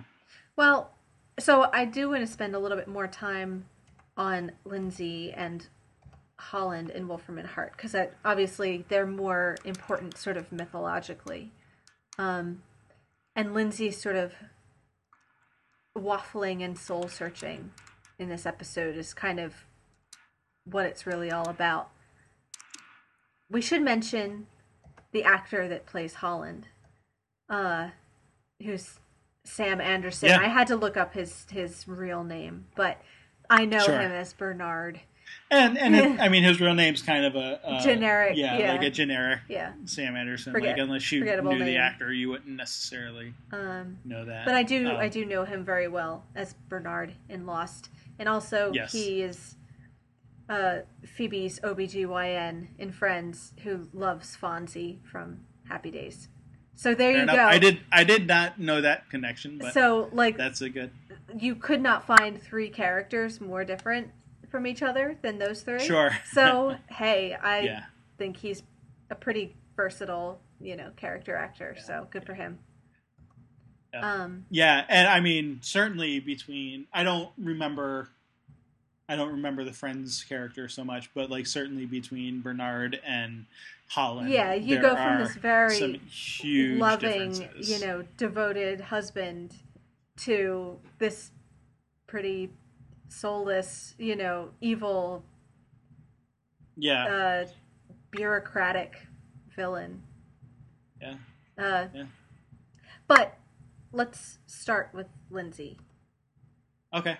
So, yeah, we get, I mean, some backstory for him, and the fact that uh, he has second thoughts, not about, not seemingly from defending his client until you get to the fact that she's going to go after these children, which is what made me think, you know, and then we get kind of his backstory of the fact that he came from a you know poor family who the you know the house was taken out from under them and they you know there was six of them and no food and no shoes and he seems to sort of have Yeah. this you know fear of his own sort of powerlessness like so he was Mhm. powerless as a kid and couldn't you know had eh, no real support from his parents and so you know, growing up now, it's all about that's never going to happen again. So being, you know, a, a high ranking lawyer seems like the obvious move there. You know, that he's, it's all about being, you know, in the big office with, you know, money and status and prestige and whatever it is that's going to make him feel sort of secure. Um, that kind of seems to be what's motivating him up until that point. But it's this notion of he remembers what it was like to be a powerless kid. And so there's something about that that makes him, you know, have second thoughts about defending Vanessa. Um, yeah. So, and you get the line from Angel about, you know, when he's kind of having his frustrated little rant about how, you know, nothing he does matters. And he says, nothing changes. And then Lindsay walks in the door. like, right, right, right. Like you called and Well, that's a that's a change. Yeah. Yeah. Yeah. um yeah, it's kind of a direct answer to that question, you know. Yeah. Nothing ne- nothing ever changes. Well, does it? You know, cuz here we have somebody who's been from the first episode, you know, really the the the face of the big bad, you know, that we Mhm. have had across the season. Right. So we have him kind of waltz in and say he is, you know, wants Angel's help and wants to leave his firm. Yeah. Yeah. Yeah. Yeah. Um so here's a question. At least your first time watching it, Mhm. did you did you think he was sincere initially? Like Yeah, I did. Yeah. Yeah, I bought Okay. it. Um and and I think I still kind of did at the end. I just think he got a better offer. You know, I, I don't know that he ever I don't know that I ever feel that that desire to want out and to leave was ever insincere. Um I just think it seems to me that what we get is how the character is about his own power and security and he's made an offer he can't refuse at the end and he takes it um i Yeah. don't know that that means that his feelings towards vulnerable children weren't sincere or that he didn't have those real doubts and want to wish he weren't involved and want to leave or want to prevent her from carrying out her job um i don't ha- see any reason to believe that those weren't sincere in the moment but he flops after he flips you know so Yeah, well, and it's interesting because like that, like I think you're right. Like he doesn't, like you said before, he didn't have any qualms about like defending people who do bad things. But that's like adults and adult business and like and it seems like there know, was a line demons for him, and you know yeah. whatever. But yeah, like the children sort of. But like the thing is, like even at the end, Mhm. like he kind of gets to have his cake and eat it too. Yeah. Like he saves the kid, Yep. he's the kids, and he saves the day, Yep. and kind of gets to have his rebellion. Yep. And then he gets to come back Yep. with no, not not only with no um consequences, but a but with a reward. yeah yeah. Yeah. So like like, and this is, I mean, we can figure out like, is that, you know, is that more on him or on Holland? Like we can when we talk about Holland, like maybe that was just a clever, you know, game of chess on Holland's part. Um, maybe the killing of the kids didn't matter quite as much as Mm. you know it needed, or maybe maybe it did, but maybe you know Holland is like the sort of guy that might have like contingency plans. You know what I mean? right. Like you don't get the sense that he because he's clearly getting a promotion too. Yes. Like you know he's vacating Moving his current floor, office yeah. and going upstairs. Yeah. So uh, you know I mean this isn't just uh, we've heard sort of vague mentions of the senior partners and Mhm. stuff before and we don't we still don't know like Holland's not one of them but like he's clearly closer to them than Lindsay is Yeah. so like you know he's obviously competent in his own right Yeah. um and and so I think yeah, like there's this there's this sense of like I, I mean I think you're right. I totally think that Lindsay is sincere in his not wanting to kill children. hmm I think he's just as sincere, like you were saying, in his desire to never be poor again hmm and to make it. And that everything Holland says is kind of right. Like he's thrown in with this firm hmm and he's done a lot for them and now he you know he doesn't want to have to throw it away and start over again that's Yeah. actually kind of his worst fear Yeah. and so Yeah. so like yeah the the not just like you're hiring me back to do the same stuff I've been doing and busting my butt but like you're hiring me back giving me way more money and nice things and Yeah. you know maybe different responsibilities along with that but that's that's all okay with him because that's not the stuff he like we you know we don't know how long he's been working for them but you know say it's been 10 years like say he Right. you know started in his early 20s he's maybe 30ish now Mhm. and like or late 20s or whatever now like maybe 5 or 6 years even but like Yeah. like this is pretty big move for a young man you know Yeah.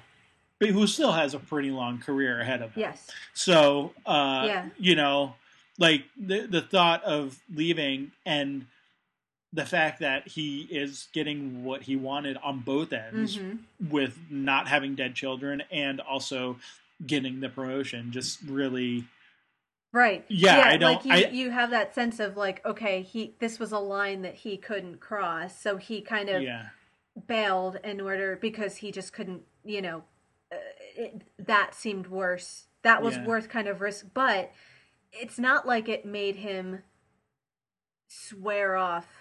You know, it's not like it made him in the end totally reject the notion of what Wolfram and Hart are about mm. at a fundamental. It's that no, he didn't want to do this job.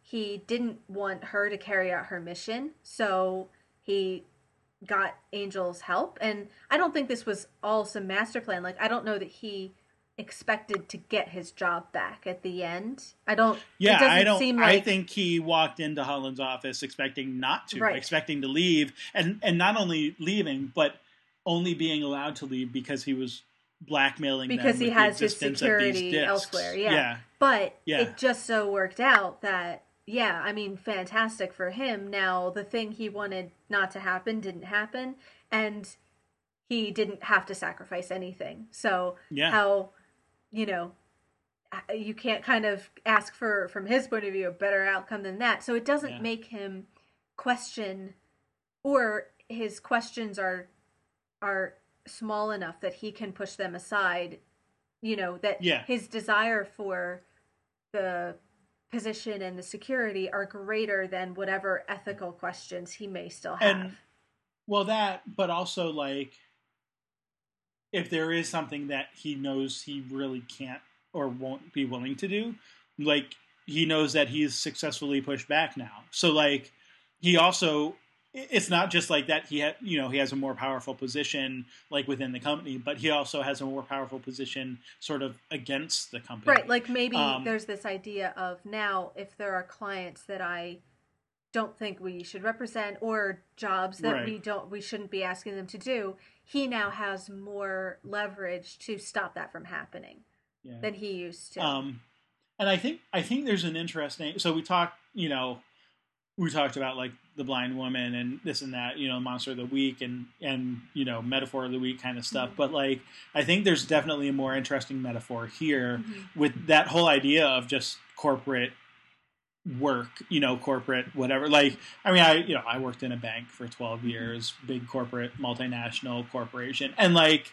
you know, I don't have anything necessarily against banks, but like also during that time, I was very aware that there were many people who hate this particular company, and you know, just either because it's a big business, just because it's a big business, or you know, for very specific reasons of you know they got bad customer service, or Yeah. they felt betrayed, or they didn't like the way they did business in certain ways and whatever. And there were certainly even times where I felt, you know, like there were things that I didn't like about it. So, but like at the same time, I always got sort of irritated by people who just sort of felt like you know everyone who works at like a big corporate you know place is like automatically evil and you know wants like the economy to suffer and for poor people to always be sort of tramped down because that also is not the case. And like having worked in that environment like i certainly saw when there were like people who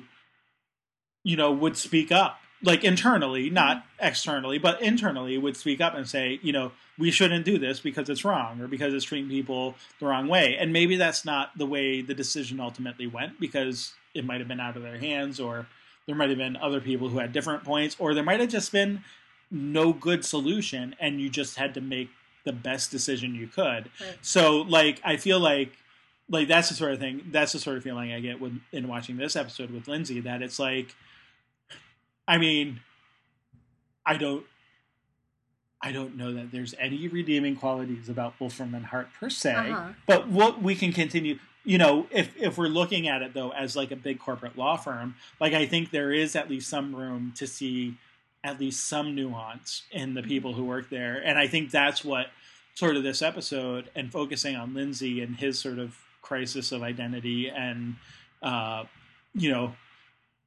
uh career are sort of maybe supposed to show that like even in these companies that might look like the big evil firm from the outside Mhm. that there that there is actually that that people in there aren't necessarily wholly evil themselves and that Sure.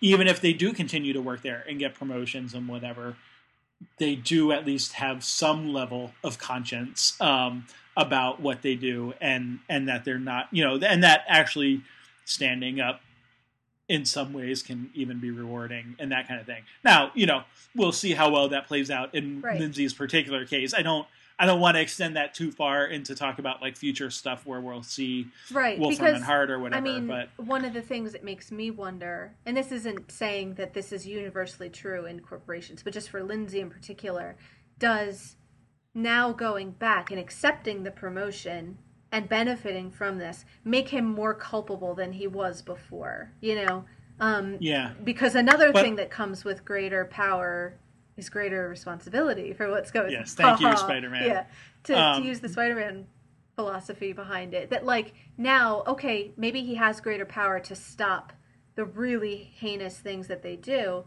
but if they keep doing heinous things, he's now a lot higher up in the command chain of you know at least knowledge of what they're doing and maybe some responsibility for it and like there's even this little Yeah. it's kind of a joke but the you know when um uh holland says you know he's moving up and he uh, is offering all this stuff to lindsey he says like something about a thundering raise and ungodly benefits and like that that to me just sounds like a faustian kind of bargain of, Yeah. Oh, of yeah. the benefits are ungodly like Right. literally like what Yeah. what what of his conscience would he sacrifice for the you know now we did see a line he was unwilling to cross and it worked out well but it'll be interesting to see the next time he comes to a line is he willing to cross it for the promotions and the benefits or will he keep that integrity with him as he climbs and i don't know Right. yet that's going to be an interesting Yeah. question Right, right. Yeah, I mean it's that and and, and like I want to talk about Holland and Angel and stuff too. So like we'll have to move away from Lindsey at some point. Yeah. But like there is that recurring motif of you have to decide what kind of person you are and where you belong and who you're going to be. And that that's all part like I think what everything that you just said sort of falls under that rubric of you know how how does how does he act going forward like you said does it make him more culpable if he continues helping evil people do evil things Mhm.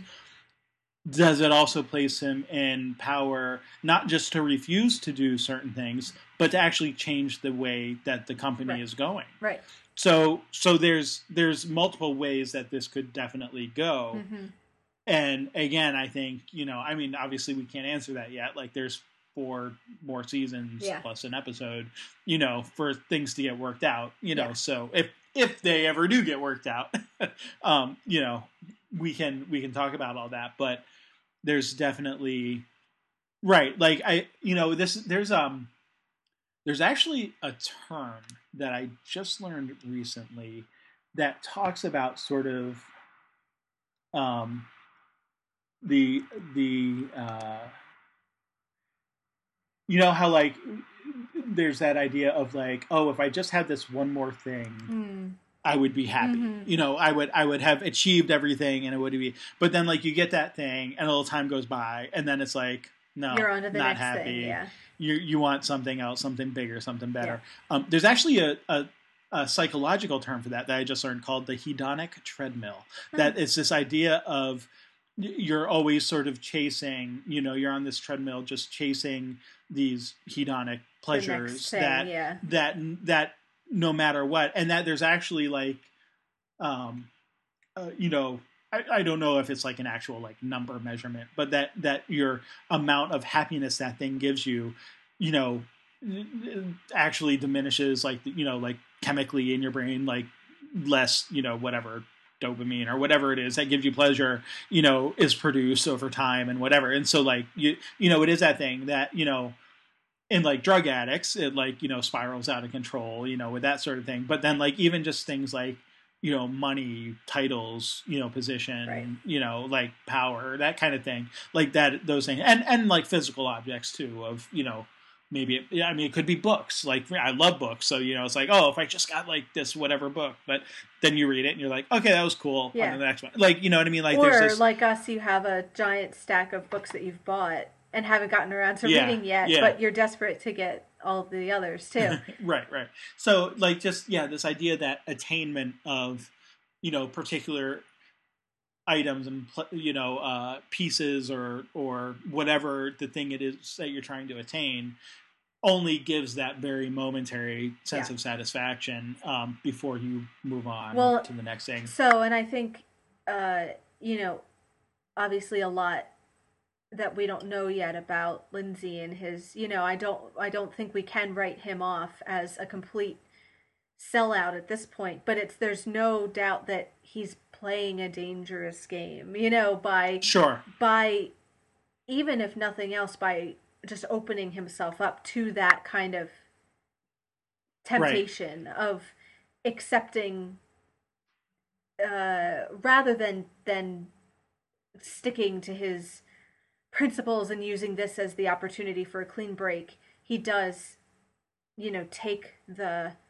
promotion that they offer him which Yeah. could lead to something like that where then it becomes about climbing the ladder one right one like floor what's at a the time. next thing he wants Yeah. yep yeah yeah right so we'll see you know again how that plays out but like that that there is it does seem like because this is the thing that he wanted to attain right was the promotion the money Mhm. the ungodly benefits Ungodly um benefits. you know and and that sort of thing so like and he i mean ultimately i mean we see he stays in the office and he's sort of looking out there um which brings us to angel because that's exactly what angel said he said you you haven't changed yeah you just sort of had this crisis of conscience and that's why i know you know good they saved the kids. But like even up front he's like you that's not it's a not change. real change. You have to decide to change. You ha- you have to actually you know make a decision and, and stick to it and Mhm. whatever. And lindsey doesn't in this case. So Right.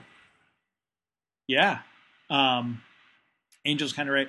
I i want to talk so i want to talk about angel and holland Okay. together. Okay. like we've already started talking about because we get a lot of little parallels Oh, yeah. between the things that they say to lindsey. Hmm um yeah the especially the the lines about finding each person having a place in the world and that you have Yes. to find your own place and make a decision. And they put a lot of emphasis it's not just your place as in your destiny or your what you are chosen or fated to do but that right. you have a place in a sense that is is uh destined but also that you have to choose it.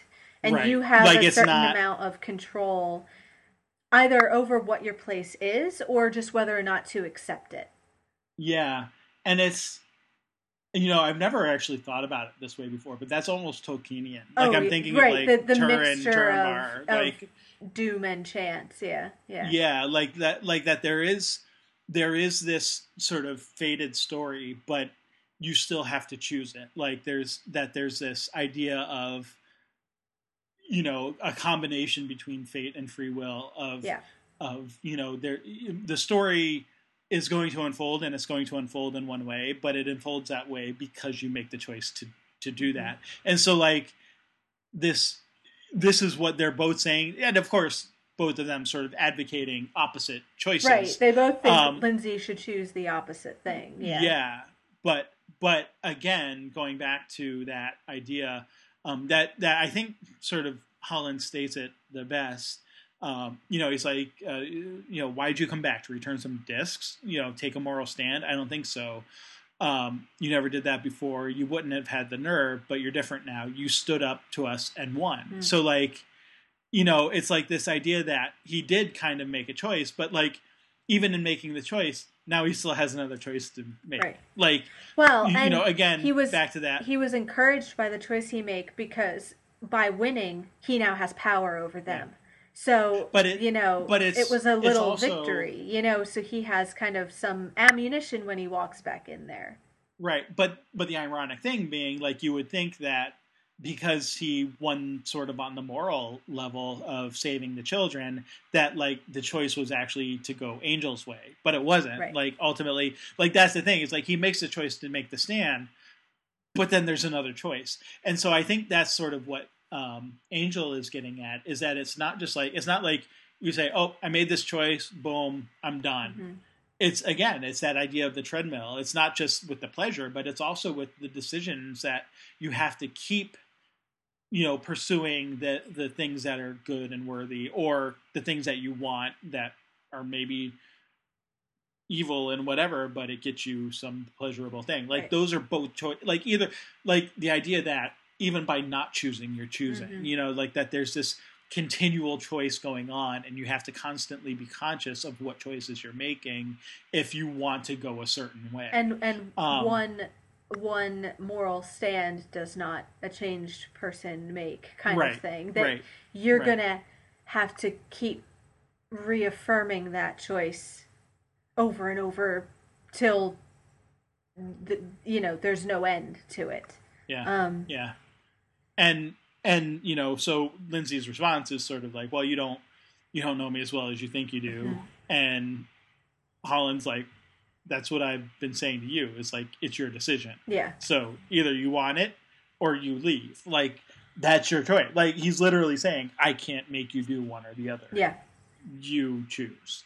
So and and which again is exactly what Angel is saying. I also, I don't one of the reason I actually um, suggested, uh, which we didn't go with, but um, one of our alternate titles was the "Are you afraid?" question that both Angel and and Right. Holland ask of Lindsey um, when they go in, and and in both cases, Lindsey is actually afraid of what's going to happen. Um, right. but you know, things work out for him. So, Yeah, um, so yeah, I just wanted to point they out they do kind of all work out think, for him. He's kind of slippery that way. Um, yeah, I, I, I- I just wanted to make sure we talked about those parallels a little bit because I, I think it's very interesting the way that frames up and Yeah. and how similar the messages are, obviously coming from a different angle, and it all yeah, it all goes again back to that what's what's your choice? You know how how are you going to choose to live your life? Well, and the fact that the the the hero of the show and Holland looks like, you know, a villain if not the villain, like a pretty like the fact that he He's- shoots a guy he's in the head certainly- is certainly on the he's certainly the most senior yeah person we've seen So, at Wolfram and Hart. So the fact that yeah. they you know good and evil agree on this kind of idea that you have to make these choices and decide your place in the world would would seem to imply that this is a truth you know like when good and evil Mm. agree on something it's probably because it's true now the difference is that for Angel, that's a moral decision. You know that it's about choosing uh, what kind of person you want to be and Right. what what what are you, what values do you defend and uh, what's your what's your response to the evil in the world? Is it to resist it or to perpetrate it or whatever? But for like Holland says, you know, there is no good and evil, there's just power. Like for him, this isn't about morals or ethics at all. It's about your own self and what's best for you. You know, it's about what benefits you from a kind of I guess more hedonistic point of view. You know, what what advances your own position in the world and you just the decisions you make will either you know move you up or move you down the scale of power, I guess. Yeah. Uh, Yeah. So, I guess then the question being for Lindsey, is it possible to walk the line between the two? You know, is it possible to uh, kind of try to do both? Or is, again, is sitting on the fence kind of making your decision for you? You know, is Mhm. make is refusing to choose one over the other going to kind of implicitly align him with you know one side or the other right. so it's interesting i don't i don't know the answers we'll have to watch and see but Yeah. We we will have to watch and see. so Any do we have any final thoughts about angel? I mean beyond the parallels to holland for angel just himself you know the kind mm-hmm. of his frustration with the futility of of it all you know? So yeah. the sense that he can fight evil but he has people getting them off getting the evil off on like legal technicalities and everything so he's Right. he's fighting this sort of uphill battle How can I fight evil if I, they can't even put it in jail? yeah Like that. yeah Yeah. and that moment where he envies you know the the totally soulless evil bad Mhm. guys because he remembers how sort of simple it was and it's sort of like that's what he means is alluding to that where the, your priorities aren't about good and evil they're about power they're about just yourself that's all you have to worry about and that does make things very simple you know if Hmm. if all you care about is satisfying your own immediate and basest pleasures and needs and desires, then you don't have to pay attention to, you know, complications like how does this affect other people. Um, Right. and you can even revel in it and enjoy it, which is kind of what Angelus did. So, you know, that kind of creepy moment of him almost being a little bit wistful about, oh, remember when it was just easy and I didn't have to fight all these, you know, feudal battles. I could just kind of live, for, you know, for myself and, and, you know, enjoy it. And yeah.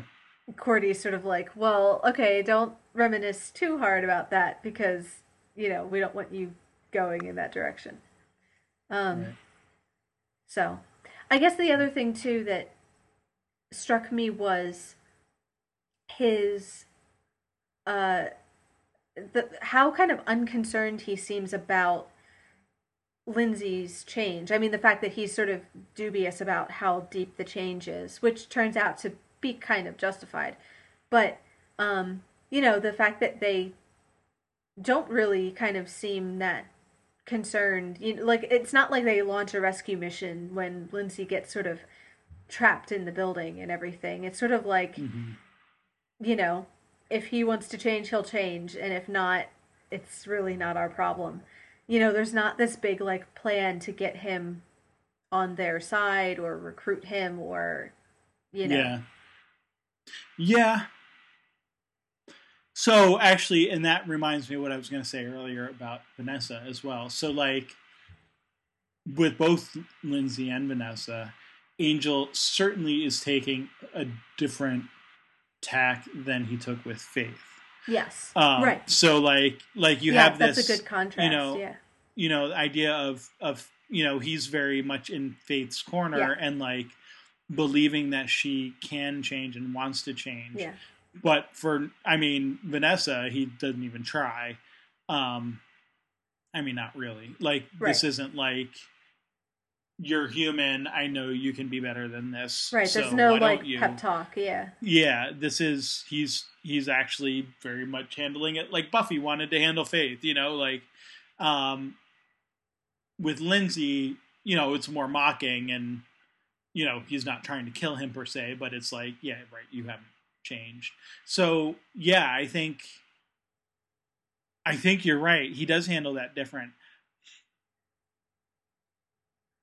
I you know, I can we just chalk that up to like rampant cynicism? Like sure. he's have he's having a bad day and is feeling very frustrated, Yeah. which we'd already seen, and and maybe just okay, like he doesn't handle it the best, Right. Right. um, or is there is there something fundamentally different between them and Faith? Perhaps that's also true. Like I don't Mhm. I don't know that I have a particular answer, but I think it's I I think I'm glad you brought it up because it's definitely worth uh, noting that that is the case. Yeah. So Yeah.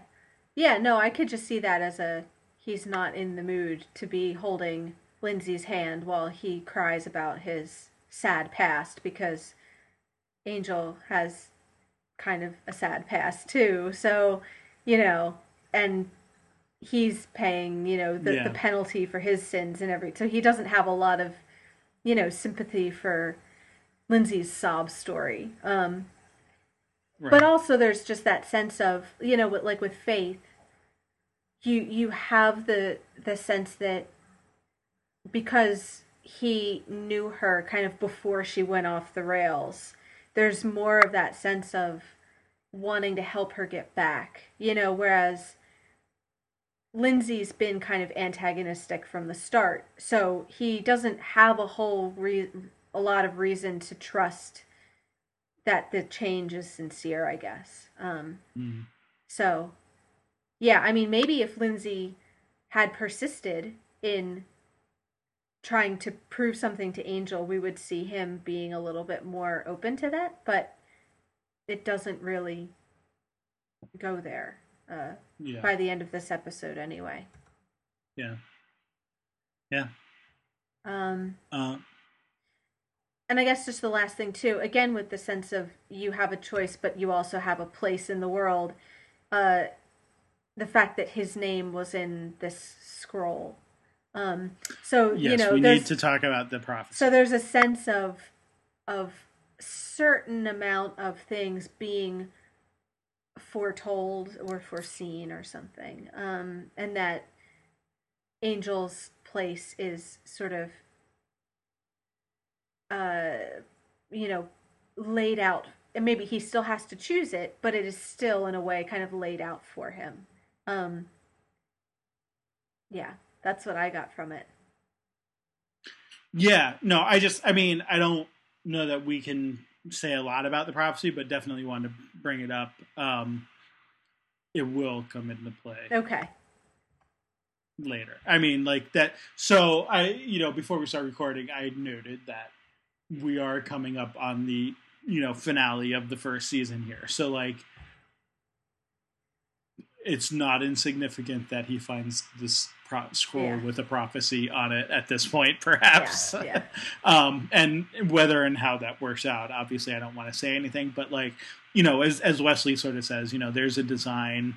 It, it might be hidden in the chaos, but it's there, and you have your place in it. Which is, you know, like like we've been talking about with Lindsey. Like that's that's the you know Angel's feeling on a different level, perhaps, but similarly, I think in some ways to Lindsey's feelings that he's not maybe in the right place or having the right impact, and so there's a lot of you know, as much Yeah. as there might be a parallel between what Angel and Holland are saying to Lindsey, there's also a parallel between Lindsey and Angel of trying to find Yeah. their place in the world. So um, Yeah, and having sort of doubts about what they're doing. yeah, and the effectiveness and whether it's even the right thing Mhm. or whatever. So Yeah. yeah, uh, I mean, and right. So Angel sort of senses this scroll and doesn't really have a sense of why he grabbed it, but Right. um, you do get the sense that like maybe the whole monster of the week thing was to get him into that vault Right. and you well, know and I noticed on the second watch, like when there's- he notices the scroll, there's this sort of like angelic choir that, like, you get this kind Sure. of like, you know, uh, it has a very like almost religious significance or something. Like this is the prof- the prophecy coming to Yeah. fulfillment or whatever. Yeah. Um, so yeah, definitely, I think that's important. Um, I don't really have a lot for Wesley or Cordy, but I did want to Yeah, want to yeah. mention two of the other characters just very quickly. One is Lilah. Um, Mhm. I just wondered what she's doing in that archive room. The fact that she and Sure. Lindsey kind of bump into each other, and both are kind of. We know why he's being sort of cagey about what he's doing there, but she was too. So it kind of Sure. one makes me wonder what what kind of things is she snooping around down there that you know she's maybe Yeah. not trying to draw attention to herself as well um Yeah. either for good or for bad you know i don't i don't really want to place any bets now which you know for which side that might be on. Um Fair enough. but the fact that you know lindsey had second thoughts means maybe some other people are too. So um you know she could be doing something a little snoopy. Um the other one i wanted to mention was gunn and the fact that angel does call him in for some help like he said he would so Mhm. you know and and help as in the sense of like a favor like he's not right. really part of the team, you know, necessarily, but just uh hey, I need somebody to make a distraction, you know. Um Right. and Yeah, it's it's an alliance. it's, It's, yeah, not yeah. And and you get Yeah. the sense that he he's still the kind of adrenaline junkie that he takes it because it's Yep. dangerous and that's the main thing. Um and also strangely even though you know we saw his sister die in the last episode much more like upbeat and humorous than we saw him in the first one that Mm, he seemed to have like he seemed like such a serious you know leader of this ragtag group and everything and now we just kind of see him on his own um and like causing a distraction but doing it in a kind of like subversive you know like he's gonna make fun of them while he's doing it too um sure. so it was just interesting. Like it seemed like a slightly different take on the character than what we'd seen uh, the Yeah. last time. Yeah.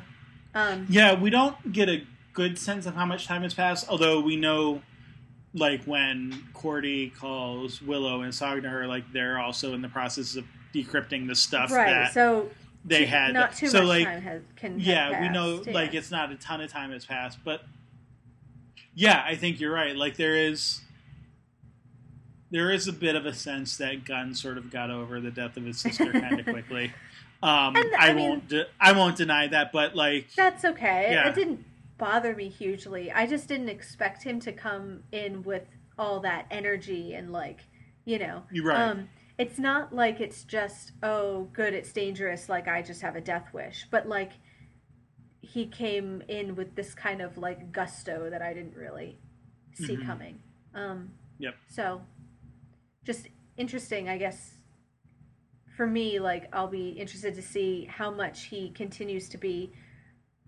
As we get to know him more, is he more like that very serious, focused person, or is he more like this kind of like tongue in cheek and like having fun while he's also doing the dangerous stuff? Um, yeah. so, yeah. Yep. Anyway, Cool. well, All right. Next week we'll be back uh, season finale of Buffy, which I get to Yeah. watch now. I'm very excited. Yeah. So yeah, I'm curious to see your thoughts on it, given Oh, that yeah. we know that the the climax has already. Yeah, I haven't the slightest occurred. idea. So Yeah. No, I, I mean, obviously, like once you watch it, yes, be be curious. So we'll get into that next week and uh, and some more Doctor Who too. We get to figure out what's up with Clara maybe a little bit. yeah, sounds good. See you then.